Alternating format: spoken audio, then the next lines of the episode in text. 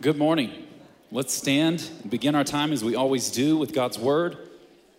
We'll read from Psalm 98. I'll start and then we'll respond together. Psalm 98 calls us to worship. It says, Oh, sing to the Lord a new song, for he has done marvelous things. His right hand and his holy arm have worked salvation for him. The Lord has made known his salvation. He has revealed his righteousness in the sight of the nations. He has remembered his steadfast love and faithfulness to the house of Israel. All the ends of the earth have seen the salvation of our God. Now let's say this together. Make a joyful noise to the Lord, all the earth. Break forth into joyous song and sing praises. Sing praises to the Lord with the lyre, with the lyre and the sound of melody, with trumpets and the sound of the horn. Make a joyful noise before the King, the Lord. Our God and King is worthy of all the noise we can make this morning. So let us make it with joy. His salvation has come, the curse of sin is defeated. So let us sing out to the Savior of the world.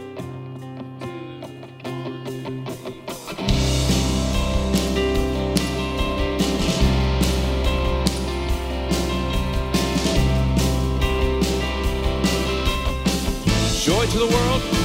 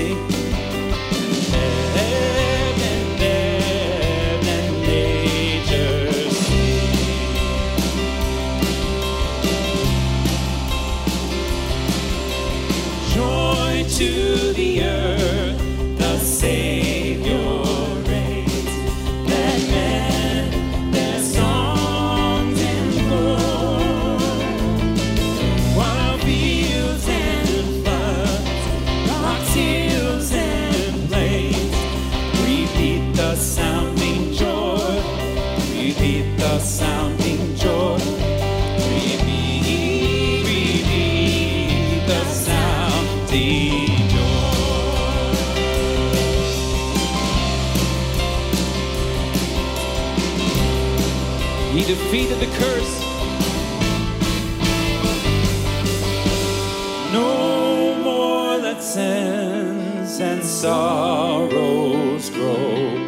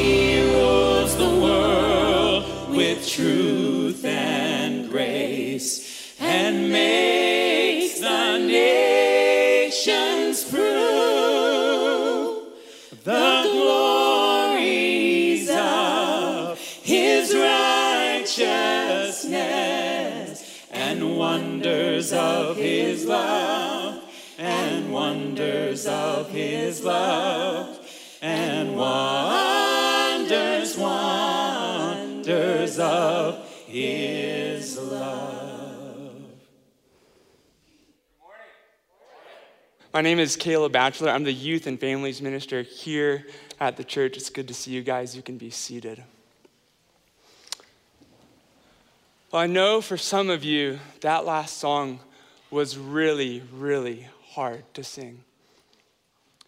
You don't feel joyful right now. So, how do we sing a song like Joy to the World when it feels like everything is falling apart? Two reasons. Reason number one because of the lyrics that we sing right after Joy to the Earth. Brothers and sisters at Desert Springs Church, our Savior reigns. And because our Savior has answered our biggest problem, sin, we can have joy in our deepest pain. Reason number two because one day Jesus will come and make his blessings flow. Amen. Far as the curse is found, far as your doubt is found, far as your grief over death is found, far as whatever is making you struggle for joy this morning is found, Jesus will come and make his blessings flow. That day hasn't come yet, has it? We need each other. So I want to let you know of two ways you can be encouraged and be an encouragement to your DSC family this week. If you are a member of Desert Spring Church, we have a members meeting this Wednesday at 6:30 p.m. Um, you can RSVP for that on our website at dscabq.com. Also, guys in the room, we have a gospel men's seminar this Saturday at 8:30 a.m. And like we just talked about, we have needs all across our body. And Christ has equipped you to meet those needs. I want to let you know this will be an in person only event, and the last day to register is today. So I'm about to pray, so don't RSVP right now. But right after church, I want you to pull out your phones and RSVP for this event so you can know how to better serve Desert Springs Church. Well, let's ask for God's grace to meet with us this week, Wednesday night and Saturday morning, and to continue to meet with us this morning. Father, you are God. We are not. And we confess that that truth doesn't always comfort us like it should. We regularly doubt your goodness in our pain. But we look to the Garden of Gethsemane, where our Savior trusted your will, and how his faith there covers our faithlessness here. Give us eyes to see the glory and hope of Christ's righteousness on our behalf as we fight for joy this morning and this week. And as we see and as we struggle, would you empower us to weep with those who are weeping this morning? We ask you for all these things in your Son's name. Amen. Let us stand and find great assurance in the fount of love that is Christ's blood shed for us. O fount of love, divine that flows from my Savior's bleeding side, where sinners stray their filthy rags for his righteousness applied. Mercy cleansing every stain, now rushing o'er us like a flood. There the wretch and vilest ones stand adopted through his blood.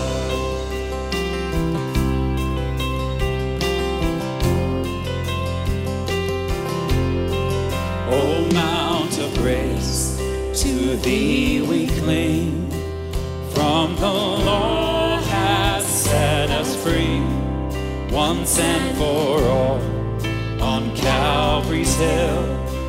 Love and justice shall agree. Praise, praise the Lord, the price is paid, the curse defeated by the Lamb.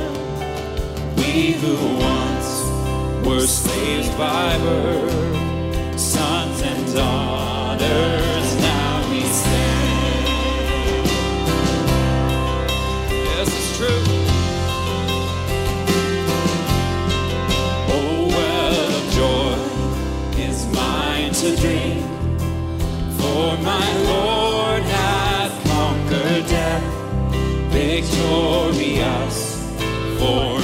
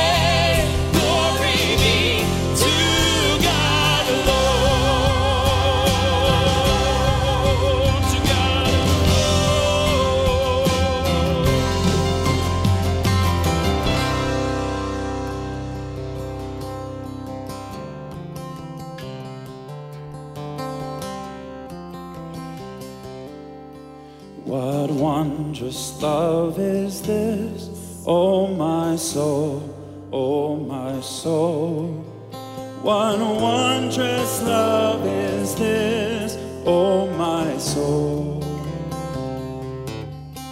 What wondrous love is this that calls the Lord of bliss to bear the dreadful curse for my soul, for my soul, to bear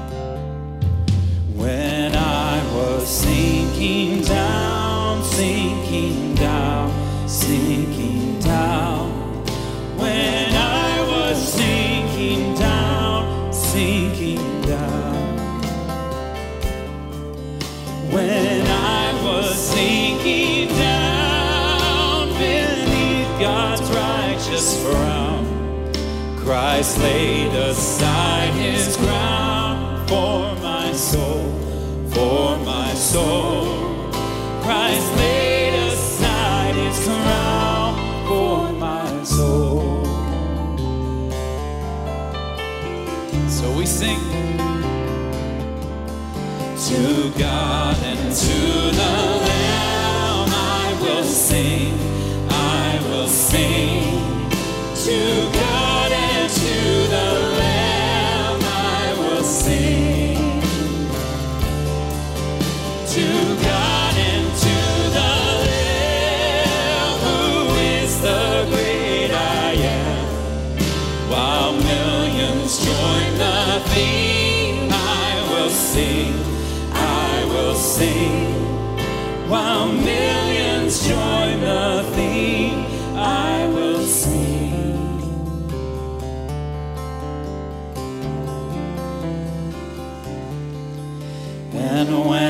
from death I'm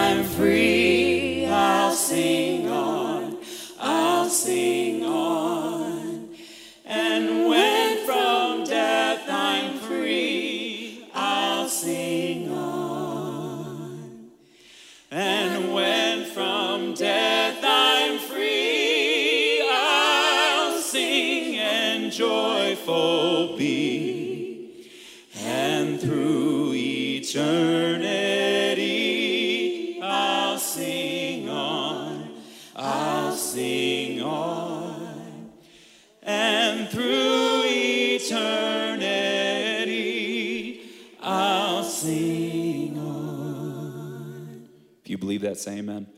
You can be seated.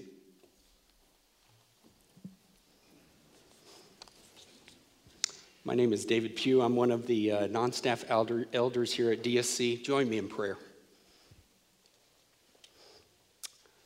Our great God and Father, we are indeed so thankful for your salvation. Thank you that we will indeed sing on.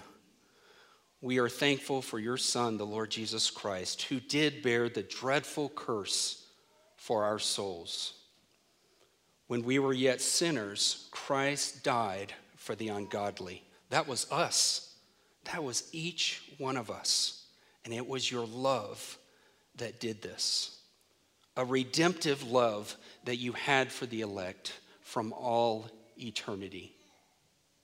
Father, you not only give us your redemptive grace, but you give us your common grace to all mankind. And this morning, we want to thank you especially for medical advances and those who practice medicine. Indeed, there are those in this church who practice medicine in some form or fashion who have had a very difficult year. I thank you for sustaining them, for sustaining their families. And I ask you to strengthen them with faith and conviction, even for future challenges, especially in light of today's culture. There are growing demands that doctors perform abortions, growing demands that they recognize and affirm homosexuality and transgenderism. Give them more of your grace that they might have the courage to speak the truth, that they would not give in to sinful fear. Father, whatever our vocations, you call us to be faithful. Help us to be faithful in whatever you have called us to do. We now ask you to help us by your Spirit. We have come to hear your word and we cry out to you for help and illumination, that your word would penetrate deeply within our hearts so that we live, leave here glorifying Christ and changed by your grace. In Jesus' name, amen. Let's stand and continue in prayer now through song as we sing for his help.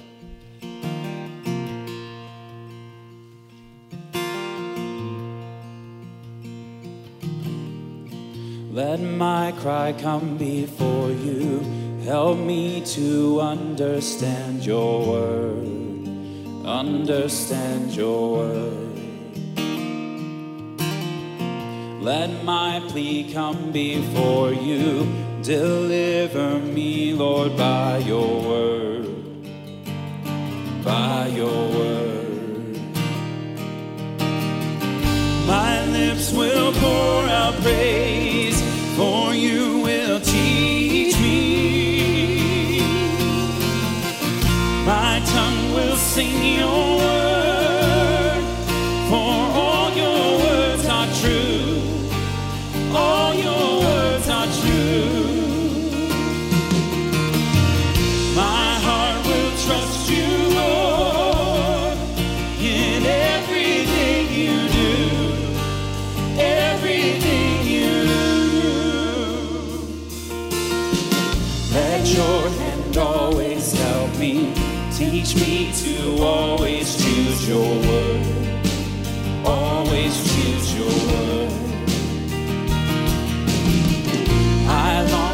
your salvation.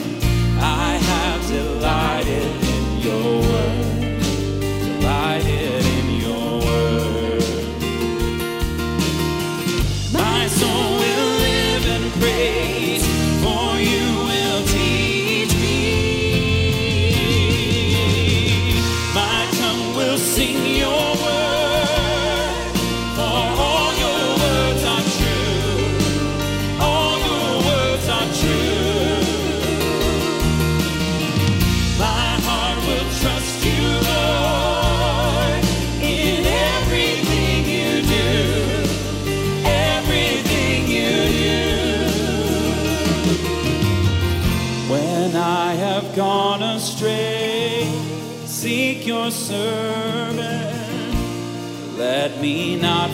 forget your. Sing that again when I have.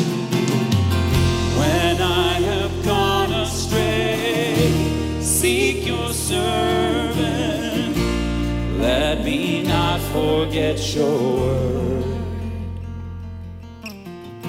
Let my cry come before you.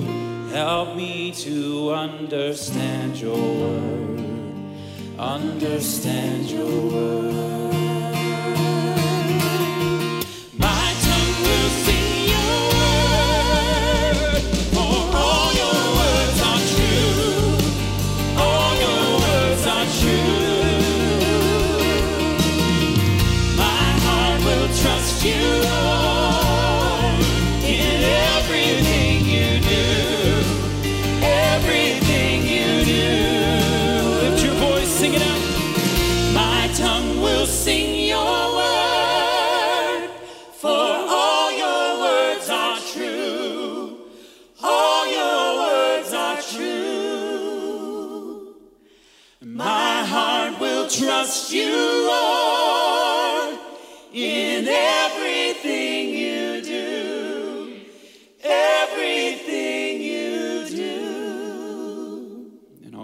Said, Amen. You can be seated.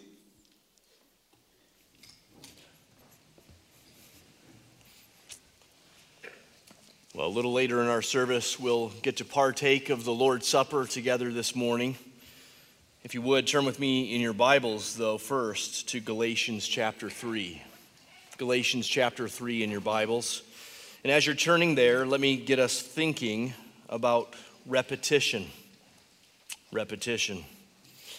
When thrust upon us, repetition seems monotonous and predictable or even pointless.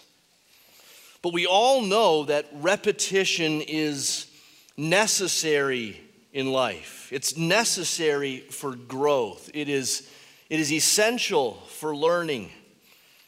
If you exercise, you know about repetition well.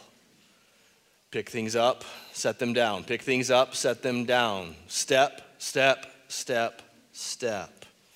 If you're in school, you know well how important it is to repetitively review the same information over and over until it's memorized and it's in you and you know it forwards and backwards. Most jobs have repetition to them, not just a job at the factory on the assembly line, but white collar jobs as well. There's repetition. And the older you get, the more you get that repetition is simply central to and a frequent part of life. And the same goes for the familiar experiences of memories and remembering. When you're little, adults are always reminding you of things and telling you to remember this or that. And you don't like that when you're young partly because you need it, because kids are forgetful. They forget to put away their toys and brush their teeth and to close the closet door. The older you get, well, you, in some ways, get more forgetful, especially on, a, on the back nine of your life. There's a whole new level of forgetfulness, but remembering uh, seems to grow in importance. We seem to cherish it all the more the older we get. At 46 years old, with our youngest turning 17 tomorrow, I'm old enough uh, to be sentimental about memories. And so when one of the kids or Sarah reminds us of a story from 10 or 15 years ago, I'm not rolling my eyes. I, am not wondering when it's going to be done. I'm in no hurry. Uh, chances are I forgot that story they're sharing, and I don't want to forget it ever again. When it comes to the Christian life, recounting and remembering and repetition, these things are utterly necessary. These make up a regular part of the Christian life. And we just got to get used to that if we're not yet. In fact, we have to lean into it, not away from it. Remember what God did at the Red Sea. Remember. Remember his promises of old. Do not forget the Lord your God. Remind each other. Do this in remembrance of me, Jesus said. So, because of all this, because of what we know from life, and because of what we know from the Bible about repetition and remembering, we shouldn't be surprised when the Bible is repetitious. And yet, sometimes I am. Sometimes I'm surprised by it, especially when I have to teach sections that utilize repetition. And I find myself saying, Really? Isn't this kind of the same thing we talked about last week and even the week before? And that was my experience again this week in preparing to preach to you Galatians 3, verses 10 to 14. That's our passage for today. It's a paragraph in Paul's letter to the Galatians that is widely regarded as massively important for this letter. Some have said that it's the most important section of Galatians, or that it's the central summary of what Paul's trying to say in this letter. And I can't argue with any of that. It is important. But it's also true that pretty much everything in this passage has already been said in Galatians already and will be dealt with again before the letter is out. Like a patient parent. The Apostle Paul says the same things over and over in different ways. Why? Because they are so important and because the Galatians were in danger of losing these things or distorting these things. And so Paul repeats himself. So rather than roll our eyes at the repetition, rather than yawn because we've heard this before, let's lean into it and let's listen carefully to what he says. Galatians 3, starting in verse 10. For all who rely on works of the law are under a curse. For it is written, Cursed be everyone who does not abide by all things written in the book of the law and do them. Now, it is evident that no one is justified before God by the law, for the righteous shall live by faith. But the law is not of faith. Rather, the one who does them shall live by them. Christ redeemed us from the curse of the law by becoming a curse for us. For it is written, Cursed is everyone who is hanged on a tree so that in Christ Jesus the blessing of Abraham might come to the Gentiles, so that we might receive the promised Spirit through faith. Well, I lied a little, I exaggerated slightly. In what I just read, there are words and themes that have already been dealt with in, in Galatians, such as being justified and having faith and the law and the Spirit. But there are some things that are new and different and fresh in our passage for this week. And one is this fourfold quotation of Old Testament scripture to prove Paul's point. Verse 10, 11, 12, and 13. Even if you don't know where these come from, your Bible probably has quotation marks signaling to you that these are Old Testament quotations. And Paul is stacking up the biblical evidence for his argument. The argument's already been made, but he's stacking up the biblical evidence. That's unique, that's new. Also, something else unique to our passage, at least thus far in Galatians, is the introduction of this theme of curse. Our passage begins and ends with curse. In simplest terms, the passage moves from the curse that we have received to the curse that can be removed on account of Christ and his cross. The passage jumps around a little bit along the way, but the movement from curse received to curse removed is the big idea.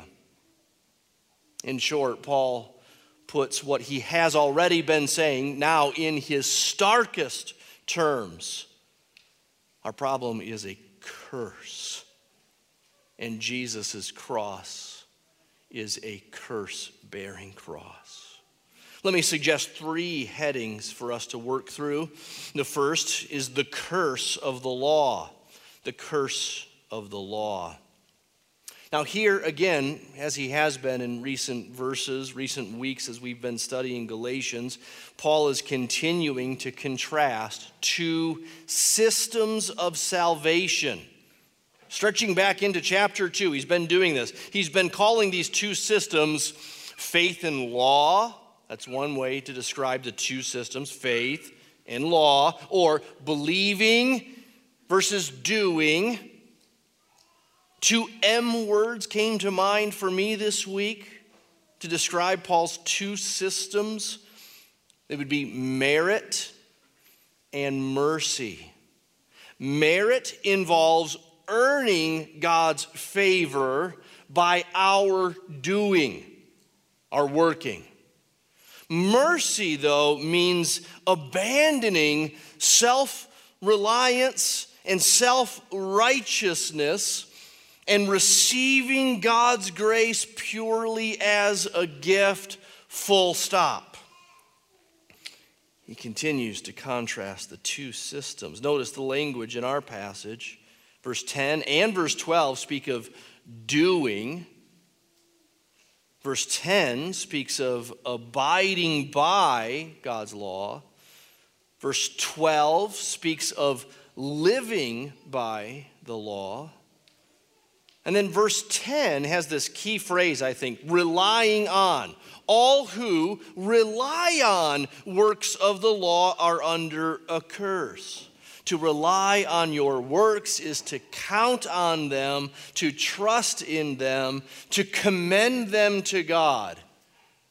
Remember that thought exercise we talked about a couple of weeks ago. If God did ever say to you, Why should I let you into heaven? What would you say? On what basis do you think he should let you in? Is it doing? Is it your abiding by? Is it your living? Is it because you've been relying on the works of the law?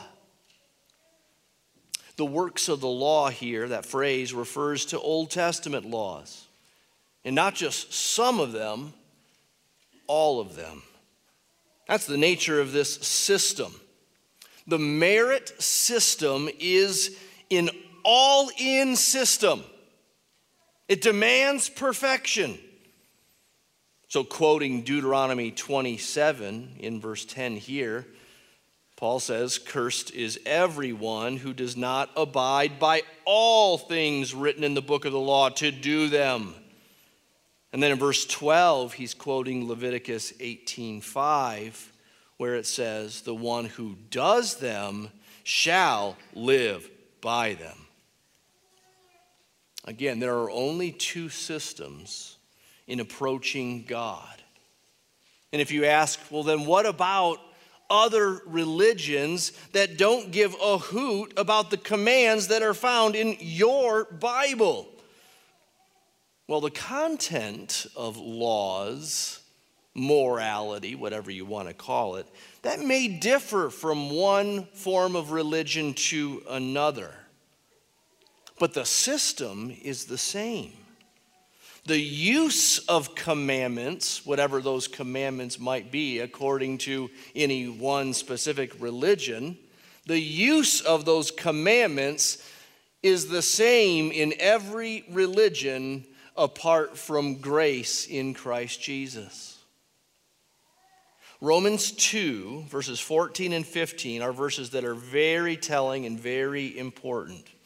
There, Paul says, Gentiles, non Jews, who do not have the law, they don't follow the Old Testament, they don't take heed to the Mosaic laws, they by nature sometimes do what the law requires. Sometimes they get it right. Sometimes they act right. Paul goes on to say, they show that a law is written on their hearts, and their conscience bears witness. They have alternating thoughts, sometimes accusing them and sometimes excusing them. Their consciences sometimes say, green light, not bad. And their consciences sometimes say, ooh, red light that's wrong. You see, that explains a lot. Why do we have an instinct to try to be good, to try to measure up? Well, it's because there's a law written on our hearts from birth, no matter if you've ever stepped foot in a Christian Sunday school class or a worship service. And why do we sometimes feel guilty when we fall short of whatever standard we're talking about, whatever law is written on your heart, and whatever code you submit yourself to. Why do you sometimes feel guilty? Because there's a conscience. God has put that within us. And it sometimes accuses us. And why do we sometimes not feel very guilty at all? Or we could ask this why do we work so hard at pretending that we are not guilty? Well, because that's one way, one pathetic, ineffective way that we all, we all by nature, we all deal with our guilt by burying it deep down. Or as Paul said in Romans 1, verse 18, we suppress the truth in unrighteousness, unrighteousness. We suppress the truth. We suppress the guilty feelings. We suppress the conscience when it says red light. So you've probably heard the analogy that world religions are like paths up the mountain to God. One mountain, many paths. People use that imagery to teach that there are many paths up the mountain, and they'll all get you there, some a little more quickly and a little more easily than others. But you can choose Buddhism or Islam or Hinduism or New Age spirituality or transcendental meditation. Okay, fair enough. The Bible would actually agree with that to an extent, but the Bible would also make the audacious claim that none of those paths get you to God. None. They're on the wrong mountain. They all have slightly different paths, yes, but, but but with all those world religions, climbing is the name of the game. The Bible insists, though, that there is a whole other mountain available to you. The Bible insists that there is no hope for you until you get off that old mountain. The Bible insists that you must give up on your trek to God in your efforts, and you have to admit that He must come down and get you, and He must do it all. You're dead on the mountain. You need helivacking out. You've been trying to climb Mount Everest, and you can't go on. That's step one in becoming a Christian is giving up. You have to radio in for rescue. And unlike Mount Everest, where some people have died and some people have made it to the top, no one has successfully climbed up God's mountain. That's Paul's point. There are only two systems and that's why salvation can't be partially merit and partially mercy. It's all or nothing. Paul insists that it's one or the other. It's a question of systems. It's not a question of what combination or percentage of your grit and God's grace he will recognize. It can't be a mixture of grit and grace, mercy and merit. Because of verse 12, the law is not of faith, and the one who does them has to live by them. And all of them has to do them perfectly. That's Paul's point. Yes, doing good comes in response to God's grace, which we receive as a gift, but it's not a means to God's grace. And that has to be the case for everyone because the failure is universal. You see the universal language in verse 10? It's all who and everyone. And the language in verse 11, no one is justified. Failure is universal. And this failure should be evident. Do you see that at the beginning of verse 11? It is evident that no one is justified before God by the law. At least it should be evident because we suppress the truth and because we're better than some others and because we're not as bad as we could live Many of us don't think that the failure is really universal, that it's really evident, that it's really that bad, and so we justify ourselves. But that misses the fact that God's commandments are clear and his desires for us, his designs for us as his creatures, they're pretty far reaching. It's not as though God just says, hey, make sure you don't do the really bad ones. You know, murder. You know, if it's adultery, at least make sure it's love. But don't steal another man's wife. That's really bad. Make sure you don't do the really bad ones. But let me just point out to you that God's commandments are deep and far reaching and heart level, not just action level. You see, Romans 14 23 says, Whatever is not from faith is sin. Whatever is not belief and trust in God through Christ, everything's sin. It's as if ink has been poured on our hands and we go about cleaning up the mess with these ink soaked hands that are getting ink everywhere. Right? Imagine mom said, Don't play in the ink. And you did this. And then you did this. And then you went, Oh, shoot. And so you started to get a rag and the cleaner. And then it's on the counter. And then you're wiping the ink is everywhere. 1 Corinthians 10:31 says whether you eat or drink or whatever you do, do all to the glory of God. If you're not a Christian, you probably haven't yet realized that something as simple and mundane and seemingly innocent is covered in ink. Something as simple and mundane and seemingly innocent as your eating and drinking. It's not done to the glory of God. It's not done with a thankful heart. Romans 2 says that one clear mark of our fallenness is our lack of thankfulness. You want to see how fallen we are? Just take note of how unthankful, especially to God, people are, not least us.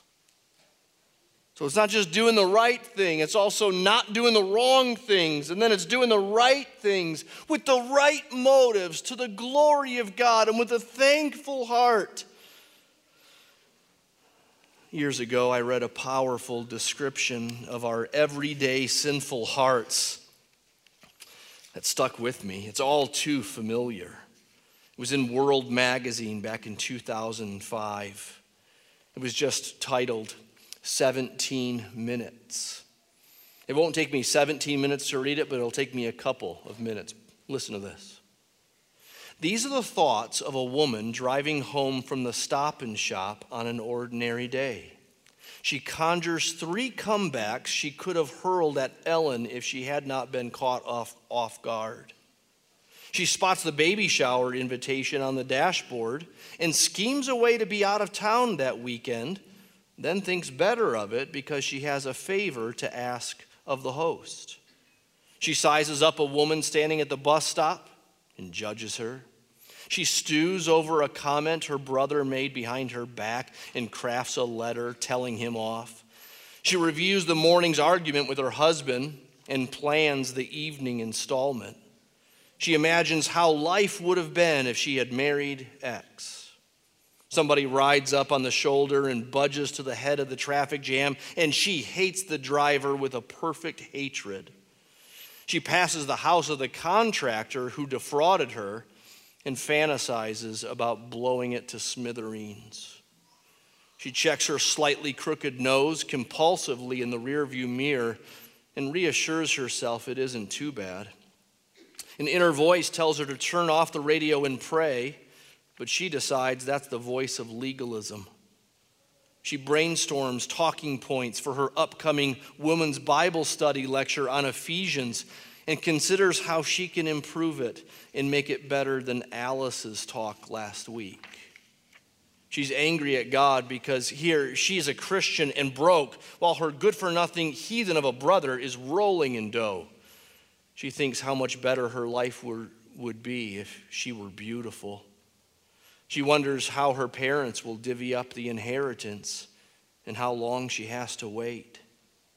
The Johnsons drive by and she recalls all the meals that she made for them 10 years ago when Lydia had toxemia during pregnancy and bets they don't even remember. Hmm, did they even send a thank you? An SUV cuts her off and she decides to punish it by tailgating. She tries to pray but doesn't get past our Father. There are lots of other people that the woman does not think of while driving home with groceries, people who are not important to her social status. She doesn't think about AIDS ravaged Africa. She doesn't think about the death sentence dangling over millions in Sudan. She doesn't think about missionaries. She doesn't even think about ways that she can encourage her children. She pulls into her driveway. Total drive time 17 minutes. And if you were to ask the lady as she rustles parcels from the car what she's been thinking about on the drive from town, she would say, Oh, nothing in particular. And she would not be lying. Imagine believing that we don't need a Savior. Well, that's a little too close to home, isn't it? Isn't it evident?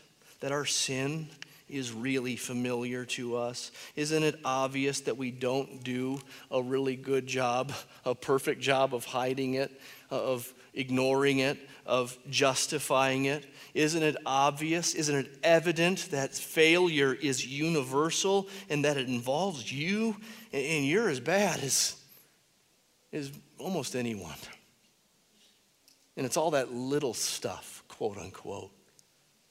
It's all that innocent stuff. It's, it's all the stuff no one knows, no one hears, no one sees, but you do, and more importantly, God does. If you're not yet a Christian, I ask you, aren't you tired? Aren't you tired of it? Aren't you tired of living the lie? Aren't you tired of trying to suppress it, hide it, ignore it? Aren't you tired of climbing up the mountain haven't you yet come to the end of yourself and to the end of your rope? And, Christian, isn't this a familiar, painful, but sweet experience? It's, it's like our experience when we came to Christ, when we first recognized our guilt, when we first said, I'm done, and we radioed in for help.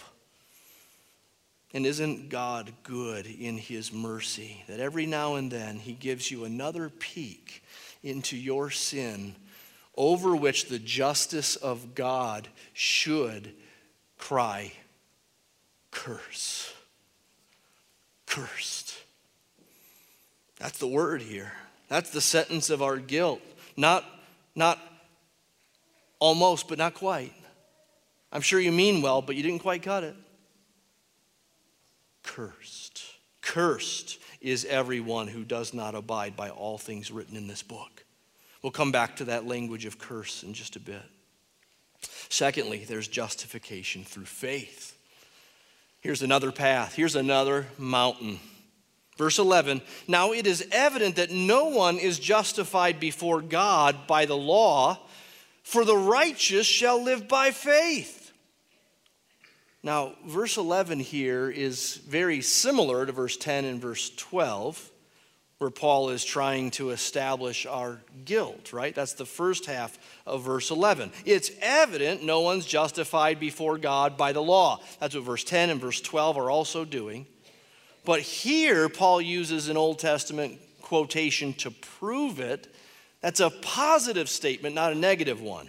The righteous shall live by faith, quoting Habakkuk 2, verse 4.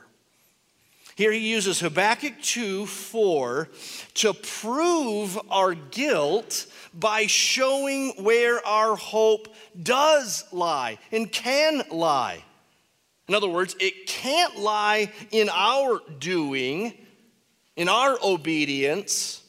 No, that's the first half of verse 11. It can't lie there because the second half of verse 11, quoting Habakkuk 2 4, the righteous shall live by faith. So here we have just a, a glimmer of hope that Paul will unpack in greater detail and with significant theology in verses 13 and 14, but here it's just a glimmer as he's proving the point that we are all guilty. Notice here again, faith is what's once again contrasted with work and law and doing and abiding and keeping. The righteous shall live by faith. What did Paul mean by this statement as he quoted it from Habakkuk? What did Habakkuk mean by it? Well, Martin Luther, the reformer, helps us. Martin Luther had quite an experience with Habakkuk 2, verse 4. That verse has been called Martin Luther's text. Luther, before his conversion as a young Augustinian monk, he'd been meditating on Habakkuk 2 4 and he'd been meditating on Paul's quotation of it in Romans 1:16 and also in Galatians. He'd been thinking about it. And it wasn't going well. You see, Luther in these days, he knew his sin well, and he wanted to be righteous, and he was plagued with guilt. And so he tried and he tried and he tried, and he confessed his sins more carefully, more thoroughly. He did penance for his sins. He resolved to resist sin in temptation, to, to be righteous, and he just kept failing and failing and failing.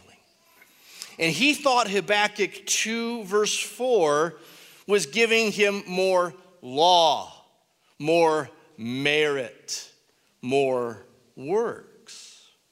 He thought it was speaking of a certain way to live and of course, Habakkuk 2 4 is speaking of a certain way to live. But Luther was getting the emphasis on the wrong syllable, and he thought that Habakkuk 2 4 was prescribing a certain kind of righteous living, whatever faith means in the equation. And so, for a long while, Habakkuk 2 4 was only mystery and frustration for Luther. In 1510, at the age of 27, he made his pilgrimage to Rome, hoping that that experience would ignite his faith and ignite his obedience and his resolve. And so he climbed the steps of the Sancta Scala, the holy stairs, which were said to have been the steps that Jesus walked as he was led to Pilate? And if so, then, then the blood of Jesus would have dripped on these very stairs.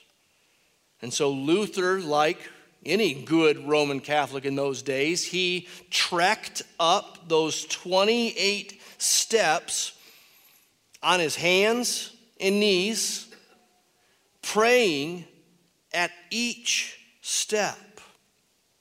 And it was a perfect picture of how salvation doesn't work. It's a perfect example of the wrong mountain. Luther was trying to purge his sinful instincts through pain and suffering and denial and effort and prayer. He was literally climbing his way to God on his hands and knees. But it was just then, on those steps, on his hands and knees, that Habakkuk 2 4 came to mind again, and now with new clarity. The righteous shall live by faith, Luther thought. Faith. Faith alone. They are considered righteous by God, not on account of their own righteousness, but as a gift through faith, trust, belief. You see, there was a matter of biblical translation going on in this dilemma for Luther.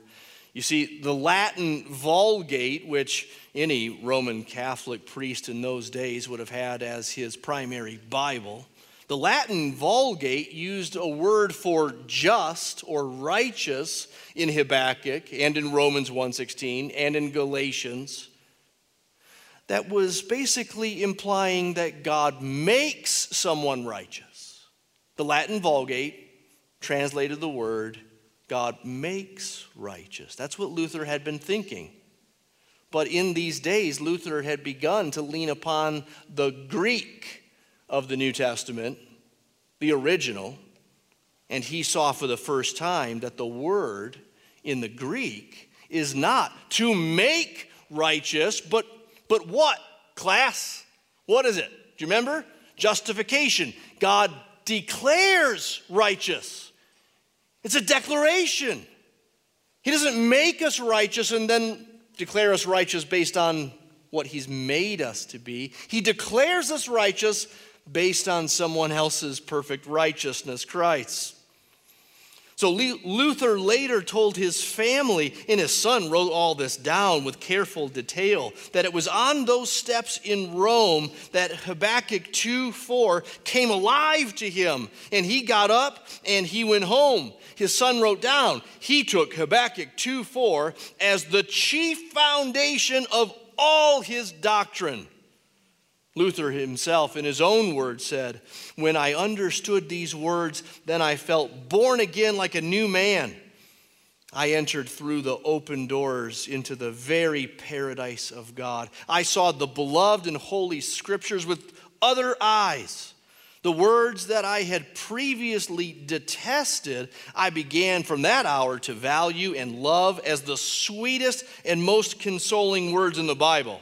In very truth, this text was to me the true gate of paradise.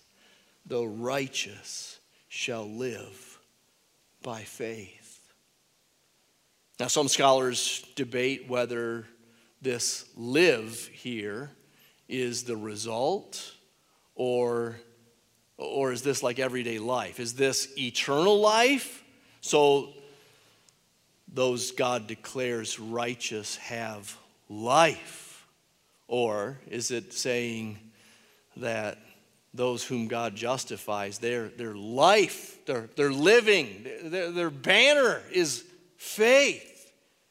Well, it could go either way. It probably doesn't matter. And Paul probably sees both ideas in Habakkuk's words that faith is now our life as Christians. This is our assignment. You believe. That's who you are, believers. Galatians 2:20. The life I now live, I live by faith in the Son of God who loved me and gave himself for me. And it's also the result. The result, it's eternal life that we get. It's salvation. But faith in what exactly? Just faith? Like it's just positive energy? No. No, there's faith in something here. Verses 13 and 14 speak of, thirdly, now, the Christ bearing, the curse bearing Christ, rather. The curse bearing Christ. And here's how these sections work together. We could ask, how is the problem of the curse going to be overcome. That was our first point. And, and how is the possibility of the second point achieved? Well, in this third point, the curse bearing Christ. Christ redeemed us, bought us out of slavery. He redeemed us from the curse of the law by becoming a curse for us. For it's written, Cursed is everyone who's hanged on a tree Verse 14, so that in Christ Jesus the blessing of Abraham might come to the Gentiles. Deuteronomy 27 and 28, two long chapters that you might want to go read later on your own. At length, they describe blessing and curse. There in the Old Testament law, God through Moses said, Blessed are you if you obey. You'll be blessed in your house and blessed in your bed and blessed in the kitchen and blessed all over the place, blessed with your animals, blessed with your kids, if you obey. But cursed you will be if you do not obey. Cursed everywhere. Curse, curse, curse. You say, well, why then did God give the law? And Paul's going to cover that in the next passage or two in our study of Galatians. We'll consider that question over the next week or two. He knew that you'd ask the question, well, then why did God say that back then? Why? He knew we wouldn't do it, He knew we couldn't do it. Why did He give the law? Uh, he'll answer that more fully over the next couple of weeks in the rest of chapter 3. But the point for now, the point for this week is what we've already said. Just, just take note that system doesn't work. That's partly why God gave that system for a time. God gave those words of blessing for obedience and curse for disobedience so that we would know that we're under a curse and that we would seek out something besides our very best efforts or a new and fresh resolve. He gave us the law so that we know that we don't do so well with the law and we need something else. And that's what He's provided in Christ. It was in Deuteronomy 21 that you find this phrase quoted in verse 13 Cursed is everyone who's hanged on a tree. Who's hanged on a tree? Well, criminals were criminals were hung in their execution long before there was Roman crucifixion, but also in the days of Roman crucifixion. And those hanging like that, God said, these people are cursed. And you can understand why. They were guilty. This was their sentence for wrong that they had done. As they hung there, punished by society for their severe crimes. It wouldn't be necessarily always wrong to think that they were accursed, abandoned by God. They were not blessed. And that is why, at the scene of the crucifixion of Jesus in the New Testament, almost everyone there is jeering him, right? Mocking him, deriding him, spitting upon him, insulting him. It wasn't because they were just mean spirited people who loved to do this sort of thing. I imagine the average Jew who took part in that was thinking that they were doing the right thing. They were simply agreeing with God. They were seeing that this man was accursed. He had been proven guilty, he was being executed for crimes. And from one angle, they were right. Jesus was accursed upon that cross. Jesus was, in a sense, deserted upon that cross. But they were wrong because Jesus was not bearing his own curse. It wasn't his guilt. Jesus was bearing the curse of a sinful world. He was not guilty, but perfectly righteous. And he had the right of all of those blessings in Deuteronomy repeated, full, expansive blessings for perfect obedience. That's his, and it's his to give. And as for guilt, well, it's his to take. We wouldn't have expected that of him, but he has put it upon himself, and he did it. He bore the sacrifice of guilt for a sin cursed world. He was abandoned so we'd be accepted. He was rejected so that we might be received. He was beaten so that we might be blessed. He was condemned so that we might be set free. He died so that we might live. And He took on our judgment so that you might be justified. You receive that through faith. You receive that simply by giving up on yourself and trusting in what He did and that alone. That's the gospel. Gospel means good news. This is really good news. The bad news is way worse than you thought. But the good news is far, far better than you ever could have imagined. Do you believe that? Have you believed on Jesus in this way? If you have, then it's settled.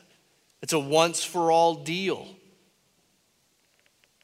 I pray you'd believe that for the first time today, and then you'd join with us as Christians to keep believing that and keep encouraging that with each other, to keep reminding ourselves of the blessing that comes through Jesus Christ. Blessing that's a free gift and a blessing that is far reaching.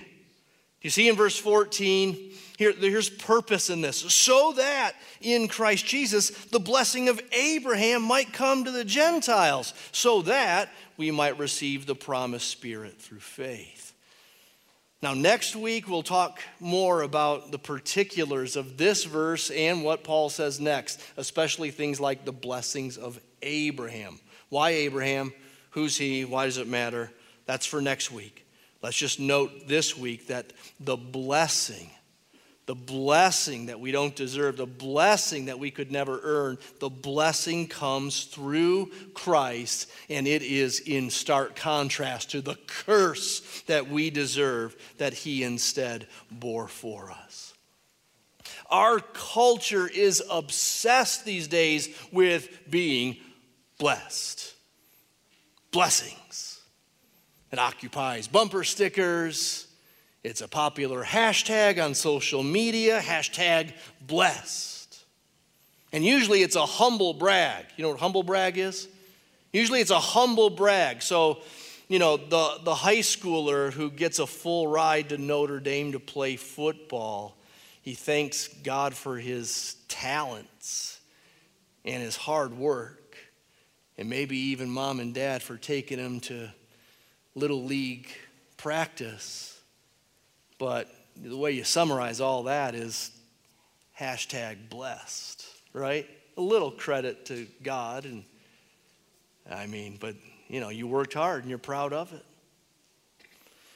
Our culture is obsessed with blessings and with being blessed, but there is no real or true blessing without first understanding the depths of the curse that the best of us sits under apart from grace. And there is no real true blessing apart from Christ and his cross where the curse was borne borne for us. And anyone can get in on this. And that's why Paul alludes to Gentiles here, the nations. Anyone can get in on this. Gentiles, those who have a tradition of making up their own stuff about God and gods, and those who determine to do their own will to appease those gods that they have made. Those people can get in on this. People like you and me. That's why we began our service by singing that old Christmas hymn, Joy to the World. Because he comes to make his blessings flow far as the curse is found. And that's why the gospel must go to the nations and to your neighbor's backyard because they haven't yet heard. But they are among those prime candidates for blessing, though they currently, right now, reside under curse. Anyone can get in on this. There's a great democratization this side of the cross. God is making a whole new family now, as we'll see next week and the week after. It's a new family, not according to ethnicity or physical seed, let alone good works. It's on account of faith. Oh, how we need reminding. Oh, how we need to recount these things, rehearse these things we need to remember. And the Lord gave us scriptures which remind and remind and remind and take this thing and look at it from this angle, that angle, this angle, that angle. But He's also given us a meal by which we remember Him. We call it the Lord's Supper. It's a picture of His death, a picture of His torn body and spilled blood. That's where our hope lies. That's what we believe in.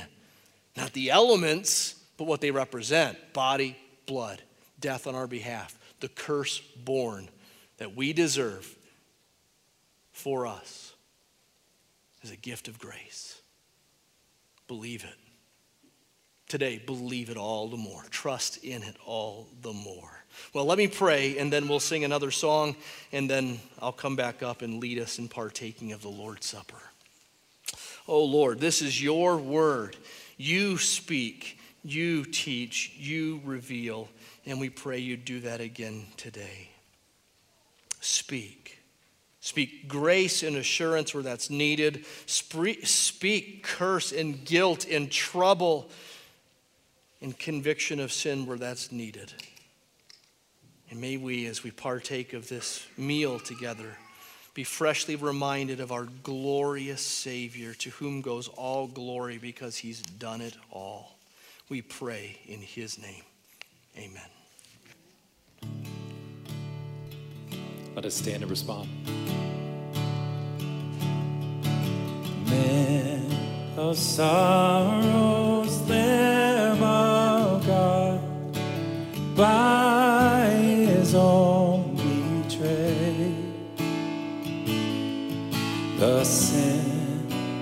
sin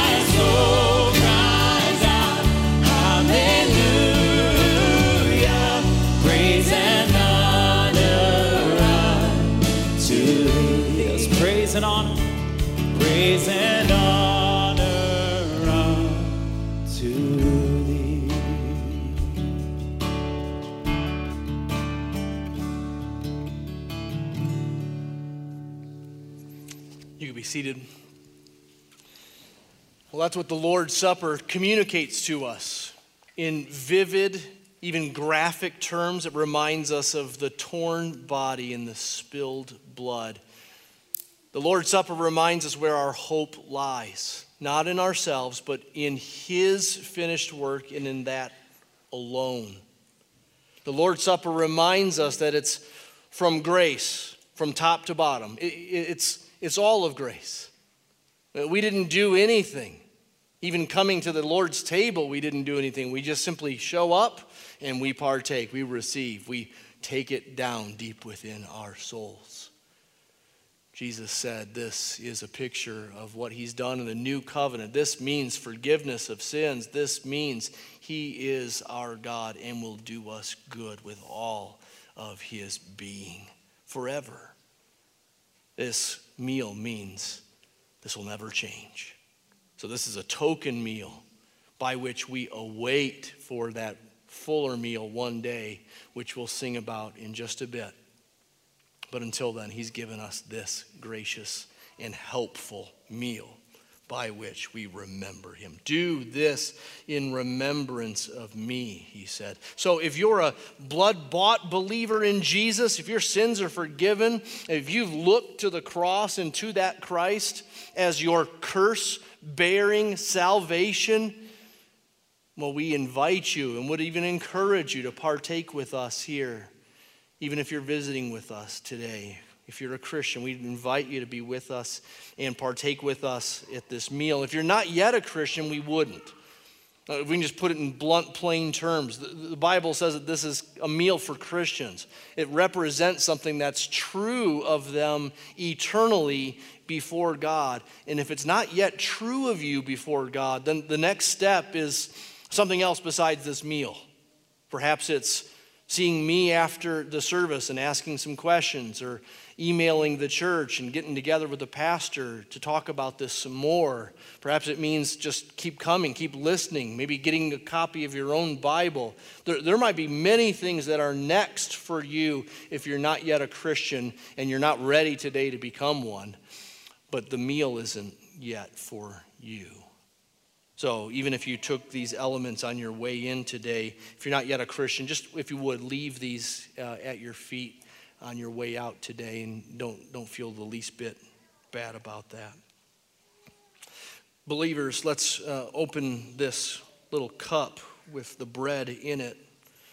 You've received these on your way in, and you have them in front of you. And so I'd encourage you, as I pray in just a moment, for you to look down and to see this bread representing the sacrificial body of your Savior. It is not his body, it represents his body, but it stirs faith to see in vivid, explicit, even, well, simple terms, a torn body for you. This is my body, Jesus said, which is for you.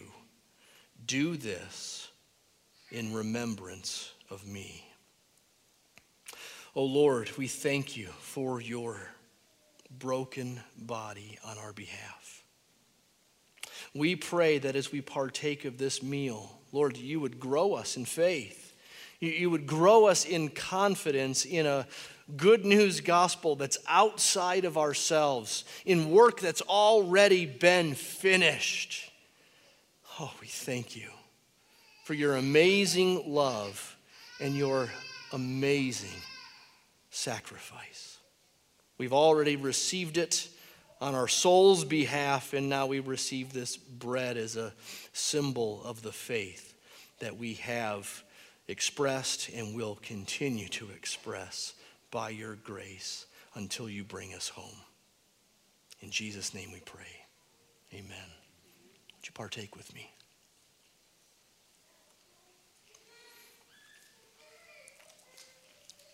In 1 Corinthians 10, Paul writes there that the bread that we break, it's a participation in the body of Christ. And the cup of blessing that we bless, it's a participation, a sharing, a fellowship with the blood of Christ. So let me encourage you to open this cup now and look down at this cup and to see the red symbolizing his blood. It is not his blood, but it symbolizes the blood that was once spilled upon that cross, once for all, for all, and for you. Oh Lord Jesus, we thank you for your spilled blood on our behalf, blood of the new covenant, leading to the forgiveness of sins and your faithfulness to do us good forever with all of your heart and soul and strength. You have done us good. We thank you for not only the cross, but the resurrection. And with great hope, we partake of this cup today in anticipation of the day when we will partake of a cup and a meal with you in glory in a marriage feast. We long for that day, and we thank you in the meantime that you've given us this pilgrimage meal. We partake of it in faith and in Jesus' name. Amen. Let's partake together.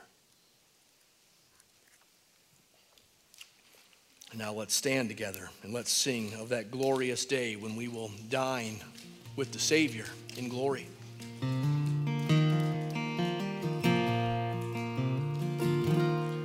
Come and dine, the Savior calls. Come and dine, the Savior calls. Eat and live.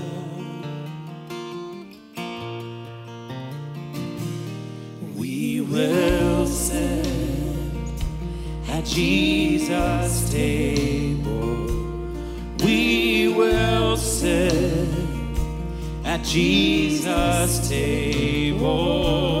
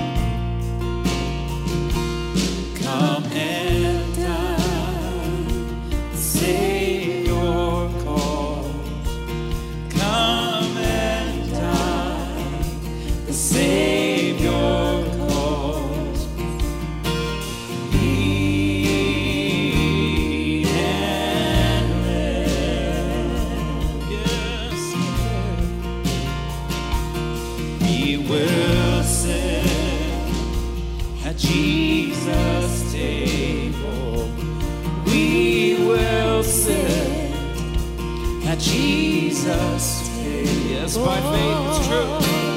Drink